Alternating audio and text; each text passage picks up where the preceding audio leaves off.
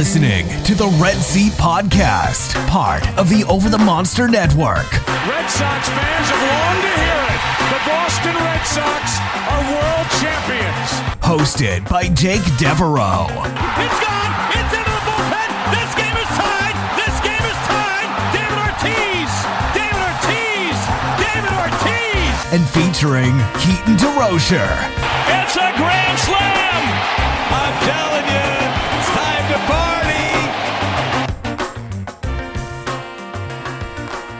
Welcome back to another episode of the Over the Monster Podcast. This is episode number 9, our last in single digits. It is me, Matt Collins, as always. I am with Jake Devereaux for the third straight week. I think we're on a different day, but you know what? That's life. Sometimes we have to schedule different days.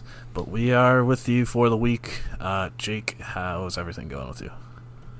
Yeah, pretty good. No complaints other than my fantasy team's all falling apart. But, you know, that doesn't matter so much with Red Sox baseball. I'm just excited to... I wouldn't say I'm excited. Are you excited? I don't think I'm not all that excited, but yeah, I'm not excited about anything right now. But you know, I'll try and pump myself up. I'm excited about. We'll get into the main topic of our podcast, which we'll get into soon enough. I'm fairly excited about, but before we get to that, there's a little bit of news. As has been the theme for the last few weeks, nothing really all that interesting. Darwinzon Hernandez has been on the IL, I don't even remember, since the end of August, I believe, right at the trade deadline. He got put on there with a strained SC joint, I believe it's in the shoulder, still not looking that up. But the Red Sox are saying he's going to come back. They believe he's going to come back. I don't think they've been fully committal, but they're at least saying for now that he's going to come back. I kind of feel like he should just get shut down. What say you? Yeah, I agree.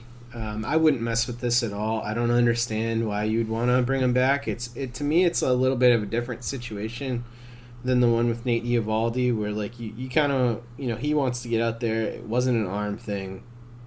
Probably wants to get some work. With Darwinzon, like, just get the guy healthy. You need him in the bullpen for next year. This bullpen is a dumpster fire, and they didn't actually find that many usable pieces this offseason, and everybody's on the IL, so, like, I don't...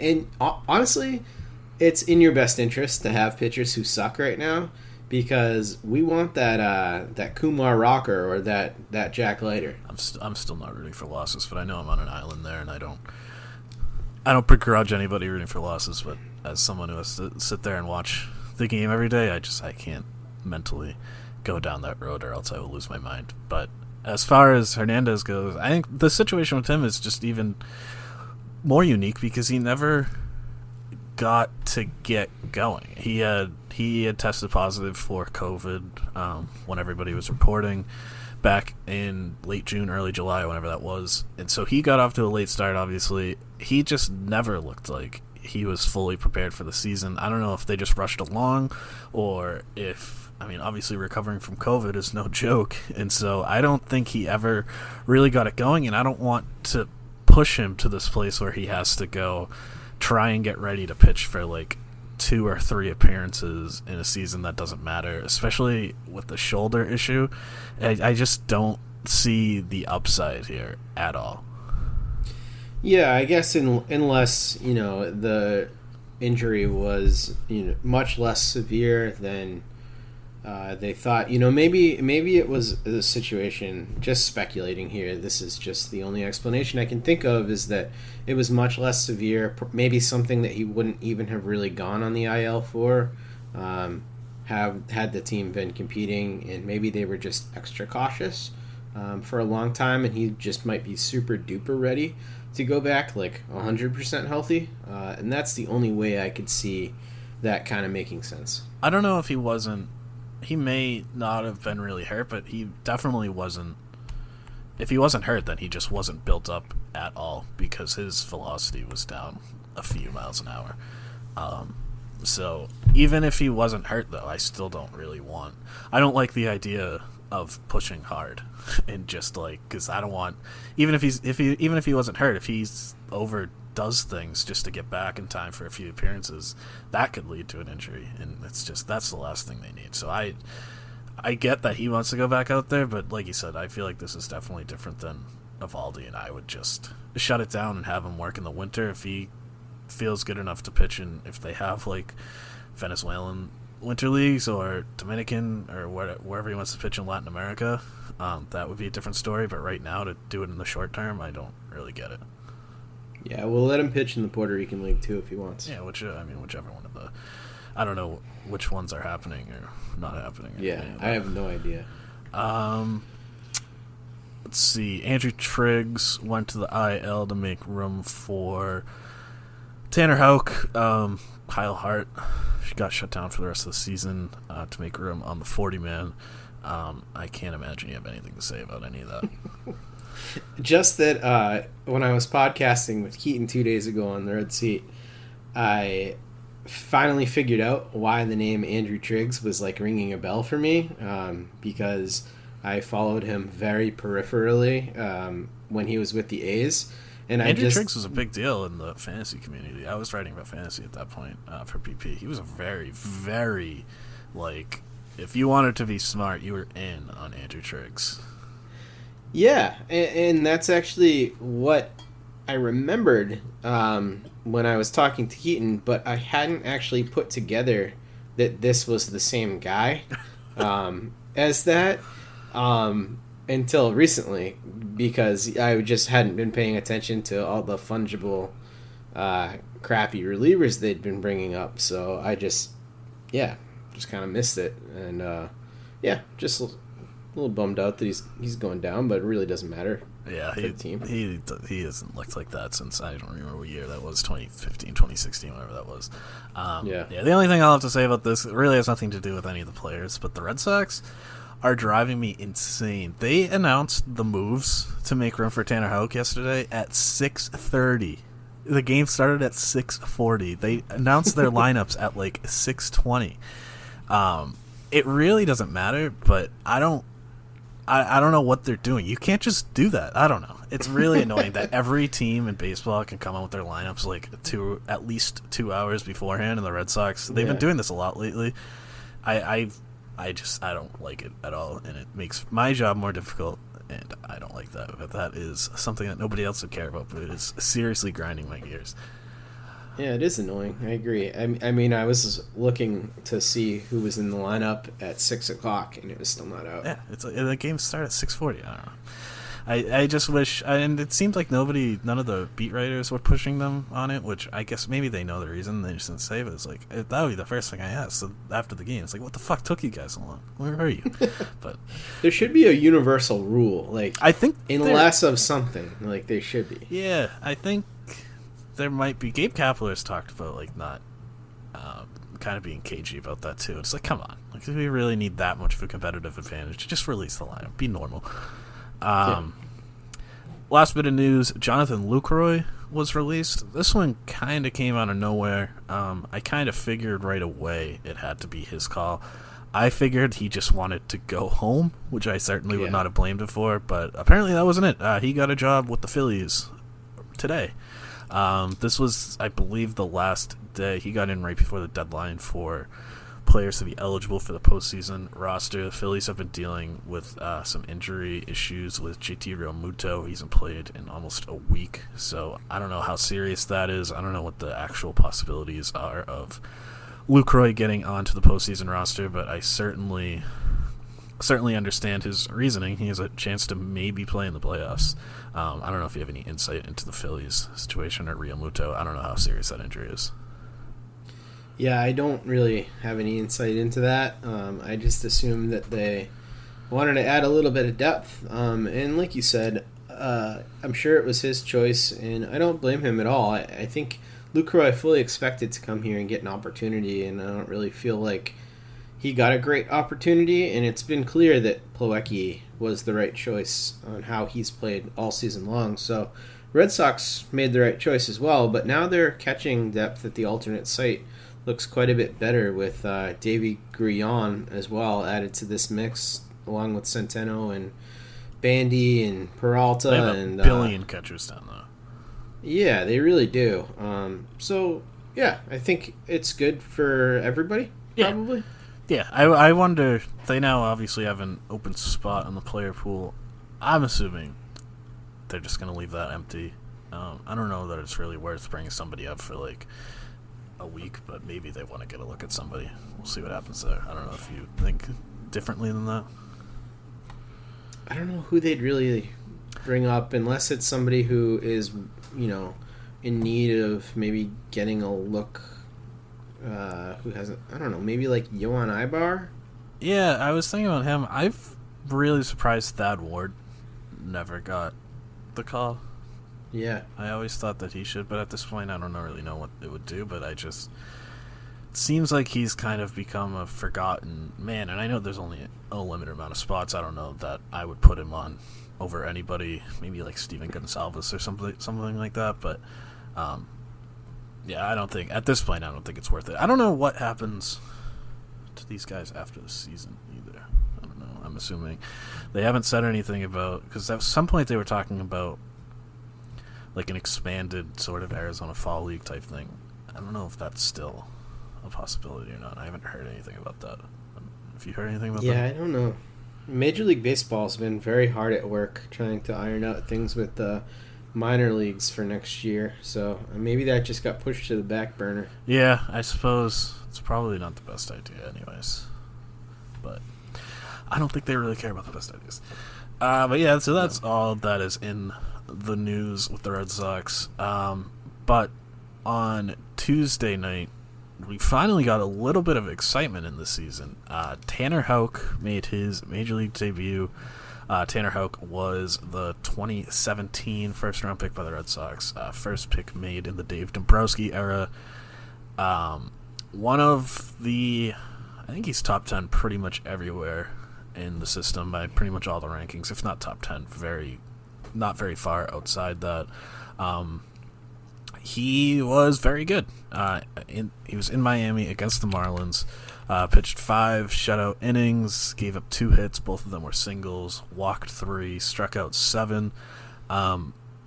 By game score, which I'm not a big game score guy, but just I was curious about this, so I looked it up this morning. This was the 3rd best start by a Red Sox pitcher this year, which I think it probably says more about the Red Sox starting pitching that a 5-inning start was their 3rd best start of the season, but... Figured I'd throw that out there. It was also, by game score, the only one among the top 9 starts that weren't Nathan Eovaldi or Martin Perez. So it was just a breath of fresh air to see a guy that had actual quality stuff and was actually effective against a Marlins lineup that is not great. They're in the bottom half of the league by WRC+, but they've got some hitters there, and they've got some talented lefties, and that was the biggest issue with Houck throughout his minor league career was getting out lefties. So all in all, it was a very impressive first look, and the first exciting thing that has happened to the Red Sox in a while, especially on the pitching side. So that's going to be the thing we talk about the most today, and to get us started, just quickly, one sentence, maybe a little more, just overall impressions from the start. He looked calm. He did look calm. I think that's a good point. I wrote about that a little bit today. He was incredibly poised, and I think I feel like I'm kind of going a little crazy with this because I haven't really seen anybody else talking about it. I can't believe, first step out of the game, Corey Dickerson just hit a little base hit into left field. It was just a normal base hit. And he just inexplicably went for second base. Yeah, that made no sense. Got thrown out very easily. I wonder what changes if he just stays at first base. If Houck has to deal with a base runner right away, right to start, especially with a lefty, he couldn't get the lefty out.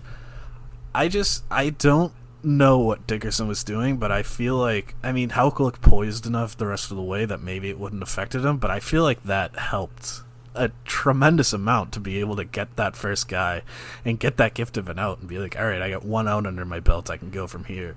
I feel like Dickerson gave Houck a gift, though. I completely agree, and Eck talked about that a bunch on the broadcast too. See, I didn't have the I had the Celtics in my ears during the game, so I didn't have any volume on the broadcast. Yeah, he brought it up a couple times, just how weird the play was, but how much that probably helped him. And just looking back, and it's very easy for things to unravel. And I feel like, especially for a starting pitcher, before you get your rhythm and all the guys were talking about it. He must have been feeling crazy jitters, even though he looked calm, making his first, major league start. I mean, I thought it was his first major league start, but then I looked up, and he has apparently come into a game in October. Did he play in the playoffs or something? What? This was confusing to me. How? So, yeah. No, this is his debut. This was his debut, right? Yeah. So, for some reason, Brooks Baseball has another start listed for him. They might have, they might have data from I forget what it was called, that international tournament, because he was on that team with Dalbec and Noah Song this past winter, so they might have gotten data from some of those stadiums. Well, it was listed for October 8th, 2019. That's when they got started. In October, so I would assume that's what it was, or the Arizona Fall League. I don't remember if he pitched in the Arizona Fall League, but they do get data from the Arizona Fall League, so it could have been one of those two. Anyway, that threw me off because I was like, I'm 99.9% sure this was his MLB debut. His debut. Yeah. So I mean, just thinking about that, I do think you're absolutely right that could have drastically changed the course of the game. Maybe it doesn't do anything, but in all likelihood, I'd say it's a better than 50% chance the outcome's different if Dickerson doesn't run like a donkey. Yeah, I could. It is Corey Dickerson too. I mean, Dickerson's not totally unathletic, but he's not like Byron Buxton is basically the only guy who should be going for that move. It was so weird. It was just a bizarre decision. It was really weird. So I guess I skipped something. So he only went 5 innings. He threw 86 pitches. He entered the 5th with 77, so it kind of always seemed like the 5th was going to be his last inning, but only needed 9 pitches to get through that 5th. That was his second 9-pitch inning of the day, too, so a couple of very quick innings. But he may have been able to go more than 5. There's an argument he should have been left out there. Were you good with him coming out in the 5th? Yeah, I thought it was the right move. By that time, it was clear to me that he had thrown all of the pitches he was comfortable throwing, and he had just worked around the bottom of the lineup, I believe, to get the outs. Dickerson was his last out, and Dickerson was the leadoff man. So, yeah, he worked through the bottom and then got to Dickerson. So, yeah, I thought that was kind of the perfect spot to take him out of because some of the other hitters, I think, next time around could have potentially given him a run for his money. And we saw in the start, he was basically working four-seam slider most of the first part of the game and then really started mixing in the sinker pretty heavy in the second part. So he really didn't have any more clubs in his bag because it became clear to me that he was not going to throw that splitter that he's been working on. Yeah, it didn't come out very often. I agree. I think as much as I was saying before that I'm still rooting for wins, obviously there's other things that need to be kept in mind, and with Houck, it is not about his numbers in 2020. It's just about getting him his footing in the league and getting him some confidence. And the Red Sox have not had a guy debut and be able to leave with confidence since Eduardo Rodriguez, which was like 6 years ago. So I agree that there was some trouble coming between what you were talking about with this pitch mix and, the splitter. Well, I'll get to that in a little bit. Also, his fastball velocity was kind of dipping as the start was going on. He was down to like 91, 92. A few 93s over that last inning. So it seemed like trouble was brewing the third time through the order. And so just getting him out of there with some confidence just felt like a huge win. And I mean, you can only be as confident until you get out there, and he's facing the Yankees next, which that's going to be a tough match, and we'll see how that confidence works. But yeah, I think there was really, I didn't really see the benefit of giving him an extra inning. Yeah, I didn't either. Great move, taking him out. And it seemed like Tanner Houck went in there with a very clear game plan. And that's one thing that I'm kind of impressed about from the Red Sox, whether this was the pitching coach or Christian Vasquez and Houck, probably some combination of all, but I think they all did a really good job of executing it and making sure that they weren't exposing anything he was uncomfortable doing. And he looked like he was confident, even shaking off Christian Vasquez a few times when he wanted to throw a different offering. So I was overall encouraged. So what were you most impressed with?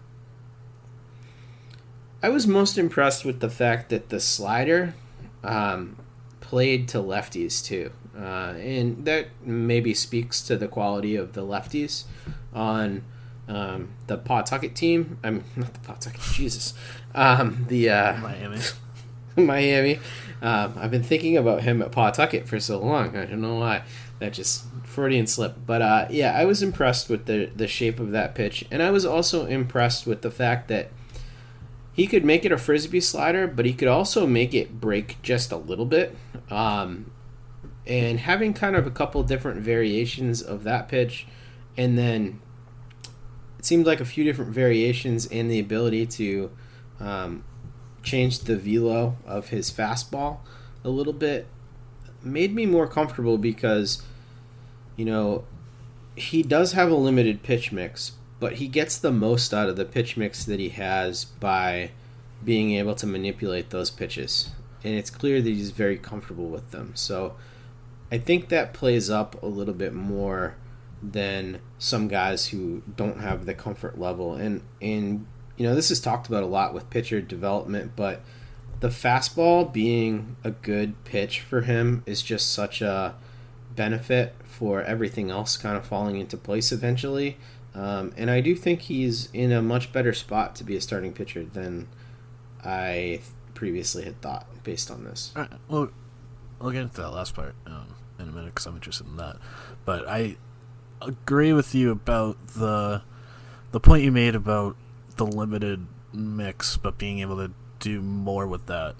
At the risk of making an insane comparison, and I'm not making this comparison, but I mean, it's a lot like Chris Sale. Obviously, Tanner Houck is not Chris Sale. I'm not saying he's ever going to be Chris Sale because he's not, but that's what Chris Sale does. And Chris Sale, a lot of times, or a lot of games, is a two-pitch guy. But he has like 5 different varieties of his fastball, and he can do all these different things with the slider. And he's the master of the back foot slider to the opposite hand. Obviously, Sale throws from the other side, but I mean, that's what Houck has really been missing with the slider, is being able to get that to the back foot of lefties, because that's how you get those guys out. And yeah, he did throw a few of those that kind of came out of nowhere to me. His slider is definitely the most impressive pitch. I don't think there's much argument against it. I mean, that thing is nasty, and that is the reason why so many people thought that even if he can't work as a starter, he can be a very good late inning reliever, mostly because of that slider. I mean, that just is, that screams late innings, that slider. And I thought his fastball was a little bit inconsistent. I was super impressed by some of them. I mean, he got that one with Aguilar that was going around Twitter. Aguilar made the face after. That pitch was disgusting. But he had a few more that were just totally non-competitive. Just command was way off. But the slider, I mean, they weren't all perfect, but for the most part, that pitch was just... That was a big league pitch. That was one of the best pitches we've seen from any Red Sox pitcher this year. Yeah, I agree. Totally agree with that. I think the fastball, though... I wasn't as down on it as it sounds like you are. I mean, I don't know. I'm not going to assume you thought it was a bad pitch for him. But I give it a C plus B minus. I guess I'd be probably a little higher. I'd give his fastball a solid B. He wasn't afraid to go inside on guys with it occasionally. And he could work the velocity up pretty good. He had some thump on it. And it's not like he had to be one of these guys who's always trying to work the corners with that pitch. Like, he would come at guys with it occasionally. But I thought he did a really nice job of spotting it on the outside of the zone, too. Sometimes. I don't think he got a great zone, though, from the ump. There was a couple calls that were fairly egregious. There were a couple that were bad, and that gets back to the poise, actually. I'm glad you brought that up, because there was one specifically to Brian Anderson that was one of the worst ball calls I've ever seen. I mean, that thing was down the pipe. Yeah, that was a terrible call. And he came back to get a strikeout in that, and a lot of rookies, understandably, would kind of let that unravel them.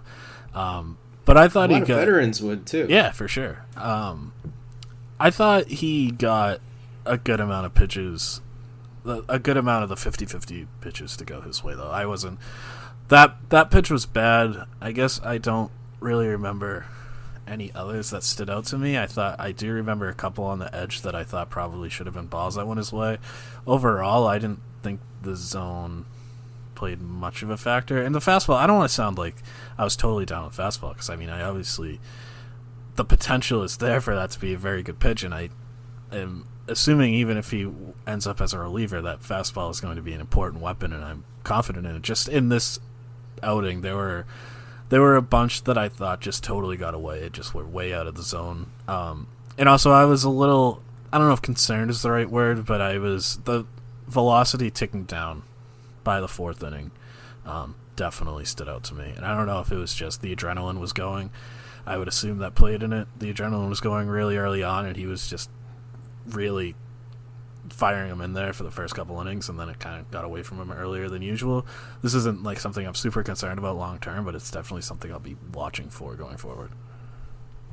That's interesting, because I didn't even really worry about that at all. I know that they even brought it up on the broadcast a little bit, but to me, the pitches, although they were losing velocity, it didn't look to me like they were losing. He was still getting outs of effectiveness. For sure. Yeah, exactly. And I think there's something to be said for pacing, because in his final inning that he pitched, he did get a fastball up to 94 in that final inning. So it's not like he didn't have the juice to go get it when he needed it, but also, like, I thought he was doing a pretty good job mixing in his two-seamer, which is a lower velocity pitch, and, like, velo is just, it's important, but it's not the most important thing to me.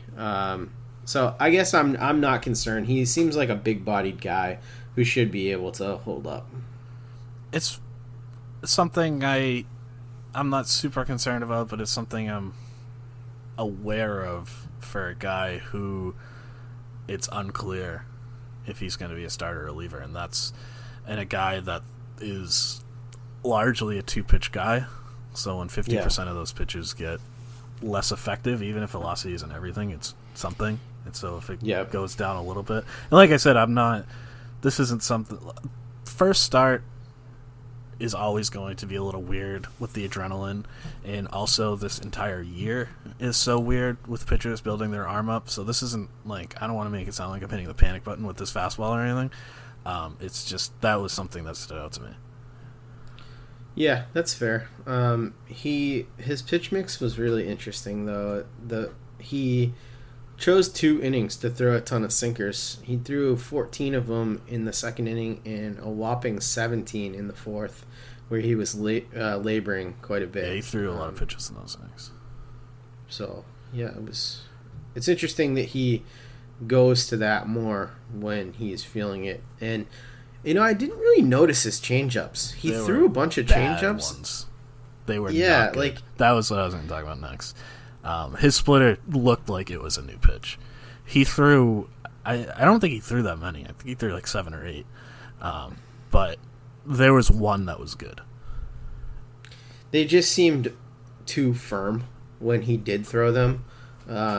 He doesn't have great velocity separation on the pitch. It's like 88, and his fastball is like usually 93-ish.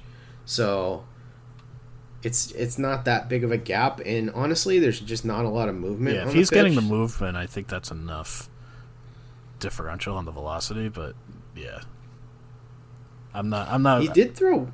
Sorry, go ahead. I was just gonna say I'm not super worried about the velocity. I can deal with an 87 to 93 change if that split's actually acting as a splitter. Because he threw one. There was one good one. I think it was to Dickerson.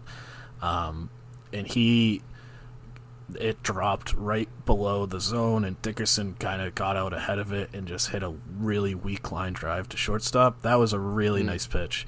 Unfortunately, that was the only one that was even close to the zone or close to being a competitive pitch. Yeah, I think that goes to show that this splitter that he's working on is truly like towards the infantile stages of being worked out, because to go to his changeup at all in this offering shows me that, you know, for a pitch that we've known isn't very good for a while, for him to go to that as much as he did, and it's not like he went to it a ton, but he went to it enough when he needed something different. You know, it's so clear that there's still a lot to be figured out here.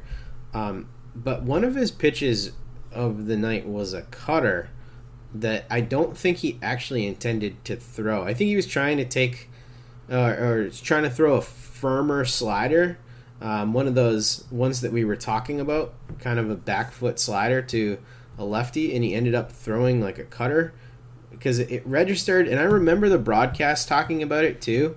And I was like, "Wow, I didn't know he had that pitch." So I don't know if he really. I don't think that was supposed. I don't think that was a cutter.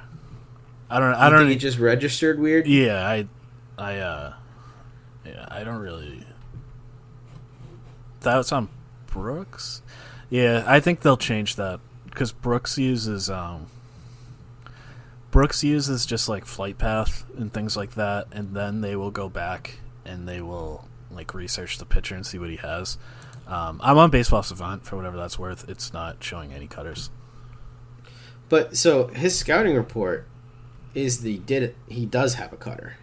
You know, he's really in the past. I don't think I've ever heard of him throwing a cutter, but that is news to me. Yeah, so like I'm looking at his report right here on Fangraphs, and they had him as a 55 current value cutter. So it has been a pitch that he's thrown. I think it's a different slider. So do you think that pitch is the slider that we are talking about that just doesn't break a lot, not his Frisbee slider, his other one? Yeah, I think so. Okay, because that would make a lot more sense that it's two variations of the slider rather than the cutter, because it's just not firm enough to be a true cutter for a guy who throws as fast as he does. Yeah, I think it's exactly what you're saying. Like we were talking about, he just has different kinds of sliders. That's part of the problems with these pitch classification systems. That it's just some of these pitches like morph into one another at a certain point. Well, then we can't really say that he's a two pitch guy. Yeah, because he's really a four pitch guy, sort of. But yeah, I mean you're not totally wrong, but. I guess the number of pitches isn't as big of an issue for Houck as just none of them have been able to get lefties. But if that slider plays like it did at times in that game, that's a huge development. Right, that more firm slider or whatever it is. Yeah, whatever we want to call it. It's got some potential, for sure. So he's definitely going to start the rest of the way. There's only 2 weeks left in the season about. He is starting next Sunday against the Yankees. That is going to be a major challenge. Yankees have been turning it on lately after struggling for a little while. They're getting Aaron Judge back today. They just got Giancarlo Stanton back.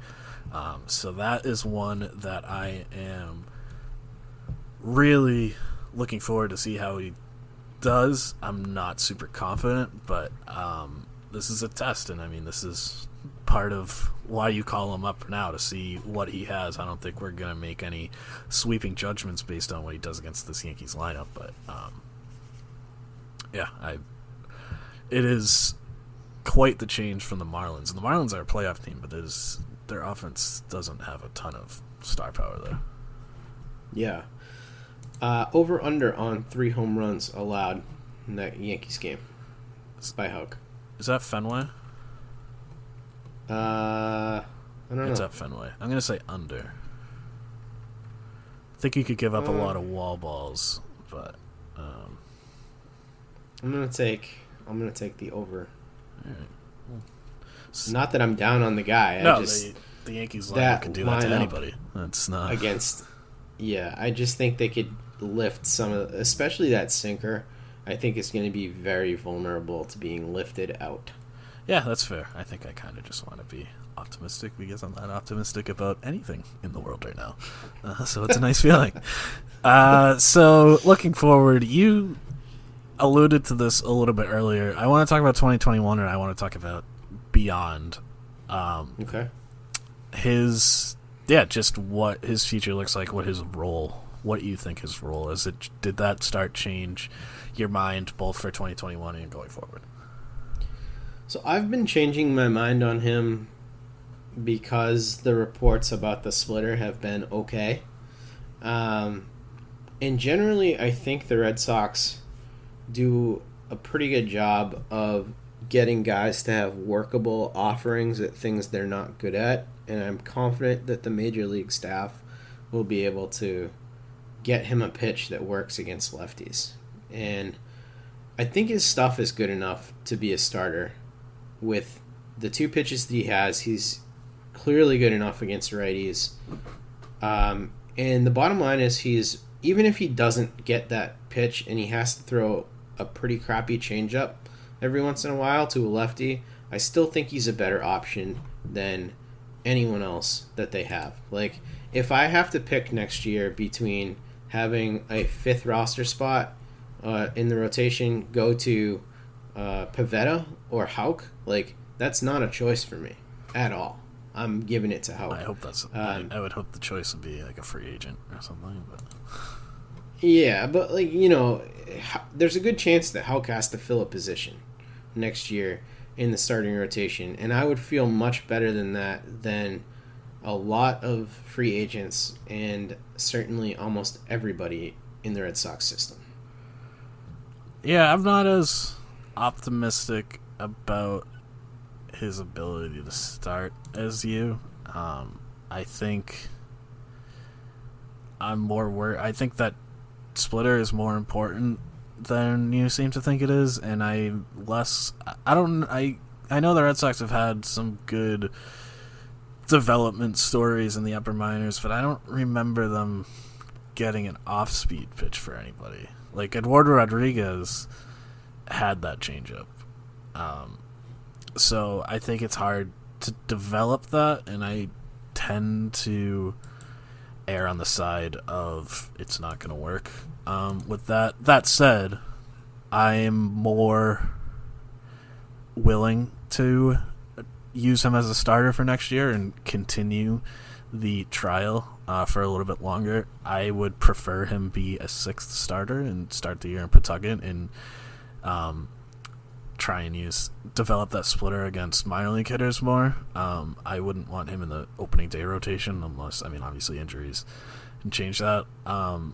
Beyond that, though, I still think he's a reliever. I will say I am more confident than I was in him being an outstanding reliever.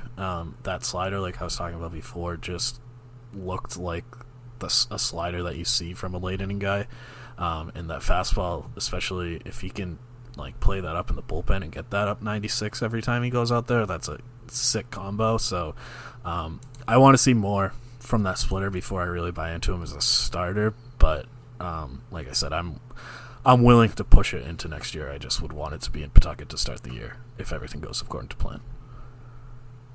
That is very fair. So he's the last prospect we see this year, right? Yeah, totally. The only other potential excitement would be Nick Pivetta, who we'll see if he starts. I think he's going to start on Saturday. No, that's speculation.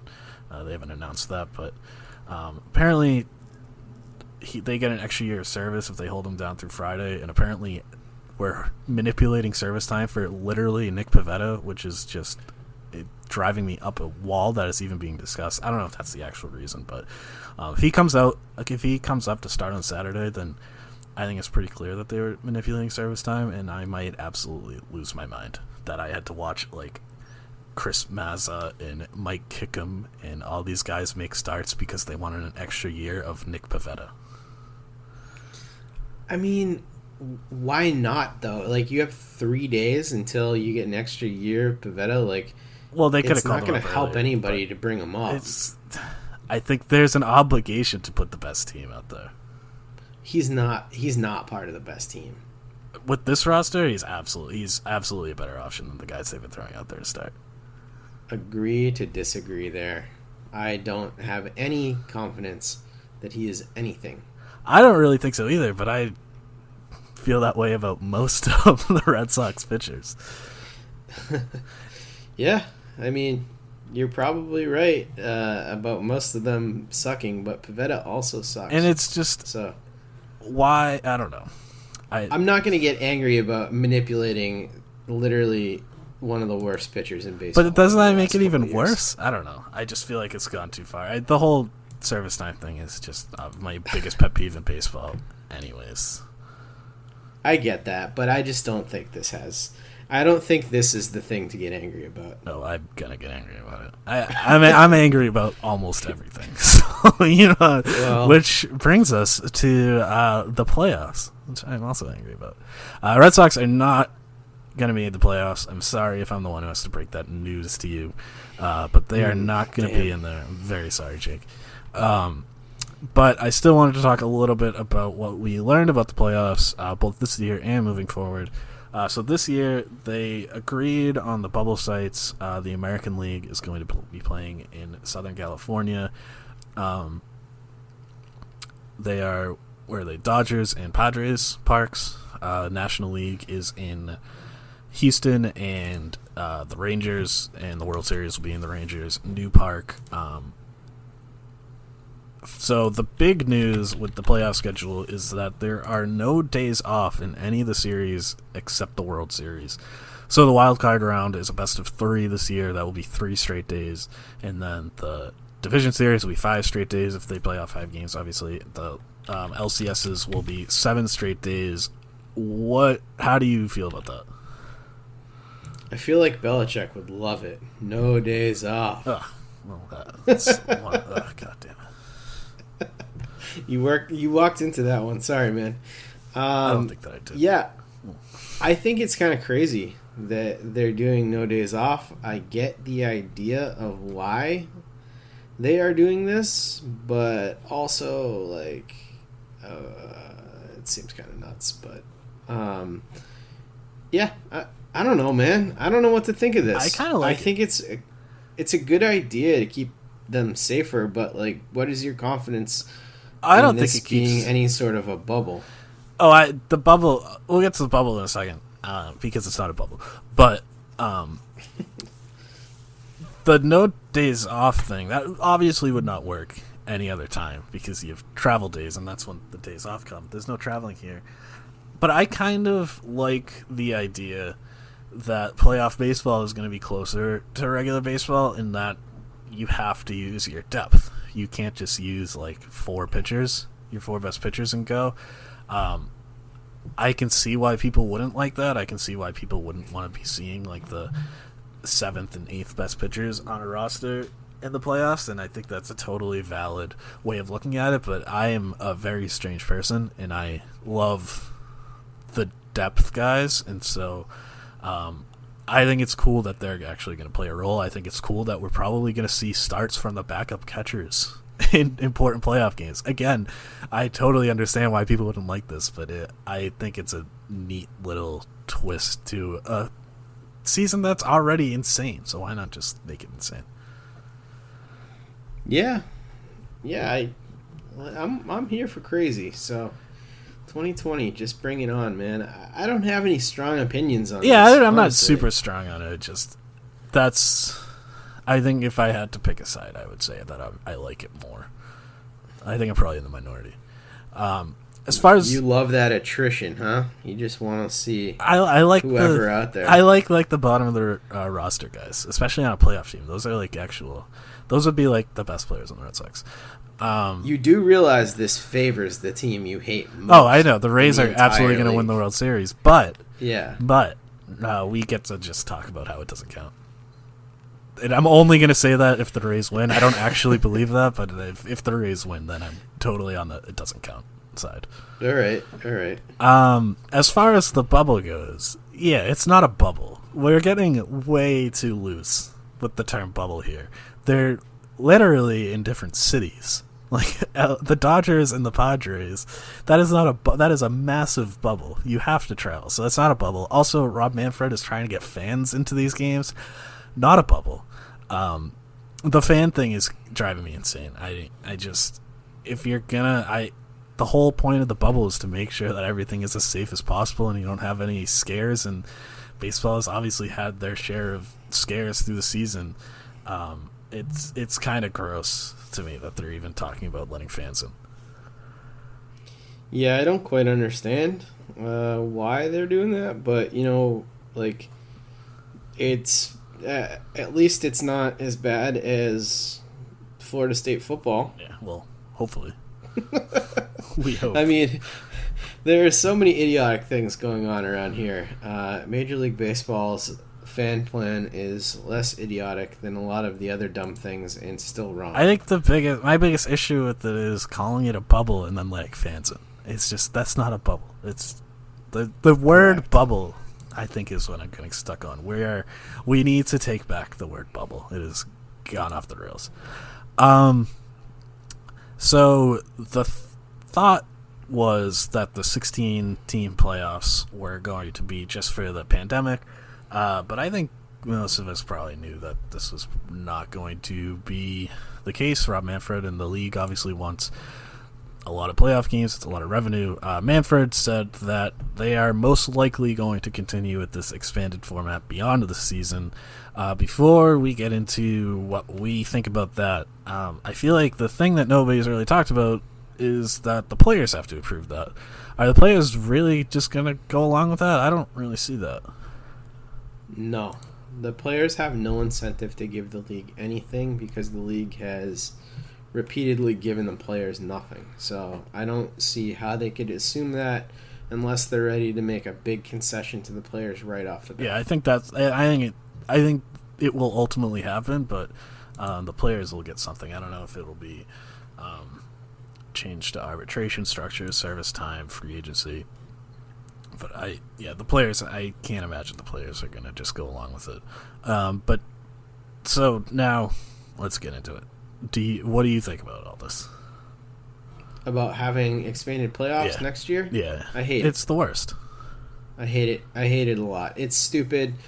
Baseball is great, partially because of how difficult it is to make the playoffs and because, you know, 162 matters. A lot of these games are important. We've seen some amazing pennant races over the last few years that have come down to the last day of the season or even an extra game, a game 163. This cheapens the experience. It gives more excuses for owners to act badly, in my opinion, and I am not here for it at all. I hate it. Yeah, there's really no incentive under the system to be more than like an 82-win team. No. And I think if they go through with it, and again, I think this is going to happen, they need to figure out a way, and I still won't like it, but it'll be better. They need to figure out a way to give the division winners a massive advantage. Likely in the form of a bye, which I think you could do if you do, I guess, like the NFL-type system. Figure that out. I mean, some way to give the division winners a bye, because if you're not fighting for a division, like the Rays right now, if this was a 162-game season, the Rays would have no reason to really try for 100 games. Yeah, I agree. I just realized how angry this makes me. It sucks. It's really, it's, I mean, somebody said this to me on Twitter today, and it's true. It's just it seems like once a month at least, there's a new instance of MLB putting short-term profits over the long-term health of the game. And it's just, it's really getting disgusting at this point. I think this rule, if they do end up having expanded playoffs, like going forward, this will alienate a lot of fans, in my opinion. I think they're overestimating the amount of like dumb people who are just super casual MLB watchers who are just going to be like, oh, dope, playoff games, man. Like, I don't think that there are that many people who are going to feel that way about expanded playoffs. If you are at all a baseball fan, you get that like making the playoffs is very special and it matters, and we need to like treat it that way. I really can't understand the logic of doing this to a system that has worked for so long and created so much drama. Yeah, and I mean, I've always liked the wild card expansion. I always thought that was a good idea, but this is just taking it too far. And I mean, baseball is, for better or for worse, defined by the fact that it is so long and it is on every day for 6 months. And if you cheapen those 6 months, you're just destroying what baseball is. I mean, that is, again, this is why baseball isn't for everybody, and it's why I never really get offended when people like are curious about why I like baseball so much. It is every night and it is a grind, but that is baseball, and this would just totally make that meaningless for all but like 4 teams every single year. Yeah, you're absolutely right. So that sucks. So let's get into some questions and start talking about that. We only have a couple today. We did have one from Jacob, who asked about Houck's potential to be a quality starter next year. We talked a lot about Tanner Houck, so I think you can get our answers to that one from that entire segment. We got another one from our friends over at Fish Stripes. That is our sister site that covers the Marlins. They want to know if you think the Marlins are actually going to make the playoffs. I think so. They're in right now. Yeah, they are in right now. I think it's it's not as close as I thought. I think they're probably going to make it. There's enough. Their pitching is good enough, and there's little enough time that it is that they'll be good, which is... Yeah, because like, I'm not confident in the Phillies or the Giants or even the Cardinals. Well, it's not them. Like to push them. Yeah, it would be like the Reds or... I guess Milwaukee could sneak in, but I think that one of those other teams, what I'm saying by those teams is that I think those teams are much more likely to get caught than they are. Yeah, I'll be honest. Yeah. I haven't really paid that much attention to teams other than the Red Sox this year. I just have not really been able to get into it for reasons I will not get into here. It's been miserable. Yeah, it just feels gross. Jackson Posey has our last question, an actual normal question this time too. He usually has bizarre ones. He asks, with Sale, Rodriguez, Houck, etc., are sliders going to become the Red Sox next pitching thing, like the Astros with high fastballs or the Pirates' weird fastball curveball mix? I believe that the sliders are just a baseball thing. It's, probably the most desirable, I'm going to say, breaking pitch in baseball. I mean, it seems to be the one that most people are willing to teach, and that has a lot of success. I mean, the splitter has more success, but it's just a much more stressful pitch and a pitch that not as many guys learn. So I just think it's going to get more common over all of baseball. Yeah, that's exactly what I was going to say. It's that's everywhere. Yeah, the Red Sox are actually a fastball curveball team for quite some time recently. Barnes and Workman and Colton Brewer, especially in the bullpen, they were a weirdly high curveball team, but that is sort of going away. But yeah, sliders are everywhere. So that is going to do it for this one. I am forgetting what I'm supposed to say. You are, review, subscribe, rate. I think I said that in the wrong order, but you get it. You hear this at the end of literally every podcast you've ever listened to. You know the spiel. Please, if you don't have anything nice to say, don't say it at all. You can follow us on Twitter. I run the Over the Monster account at Over the Monster. Jake is at Dev Jake. You can find our writing at overthemonster.com. We are chugging away through the end of the season. I will tell you, as a writer, I cannot wait for the season to be over. I got some stuff planned for the off season, but we are making our way through the end. We have stuff up there every day. Did I get everything? I think you did. All right, nailed it. We will see you next week.